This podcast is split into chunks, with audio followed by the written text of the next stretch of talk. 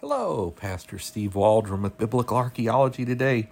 We are so grateful that you're here with us, so thankful to be your host. We're going to be looking at an ancient manuscript today. We're going to be starting in the popular Handbook of Archaeology in the Bible by Holden and Geisler, pages 117 and 118, and going over to a little bit in Wikipedia, what it has to say about it. We're so thankful you're here with us. And we're talking about the Codex or book Athos Lore. It contains almost the entire New Testament. Wikipedia calls it Codex Athous Lavrensis, but Codex Athous Lore in the other book. But it does mention Lore as well in Wikipedia. So let's get started. It contains the Gospels of Luke, John, and part of Mark, as well as Acts, Hebrews, the Pauline epistles, and general epistles. That's a lot. Most of the New Testament. Overall, it exhibits a Byzantine text, but does include parts that are Alexandrian and Western.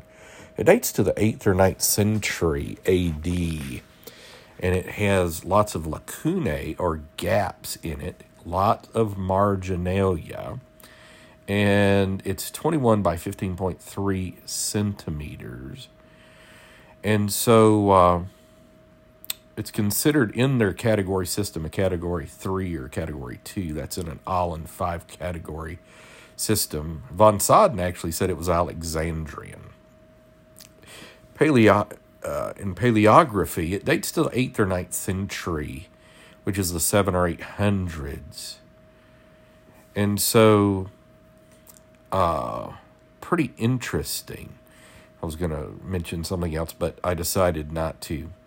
But uh, it is one of the Uncial manuscripts that is um, important in studying textual criticism.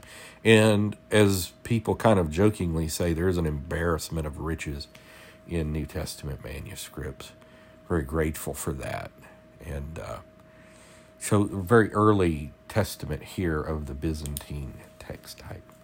So we want to say, God bless you. Thank you so much for being with us today.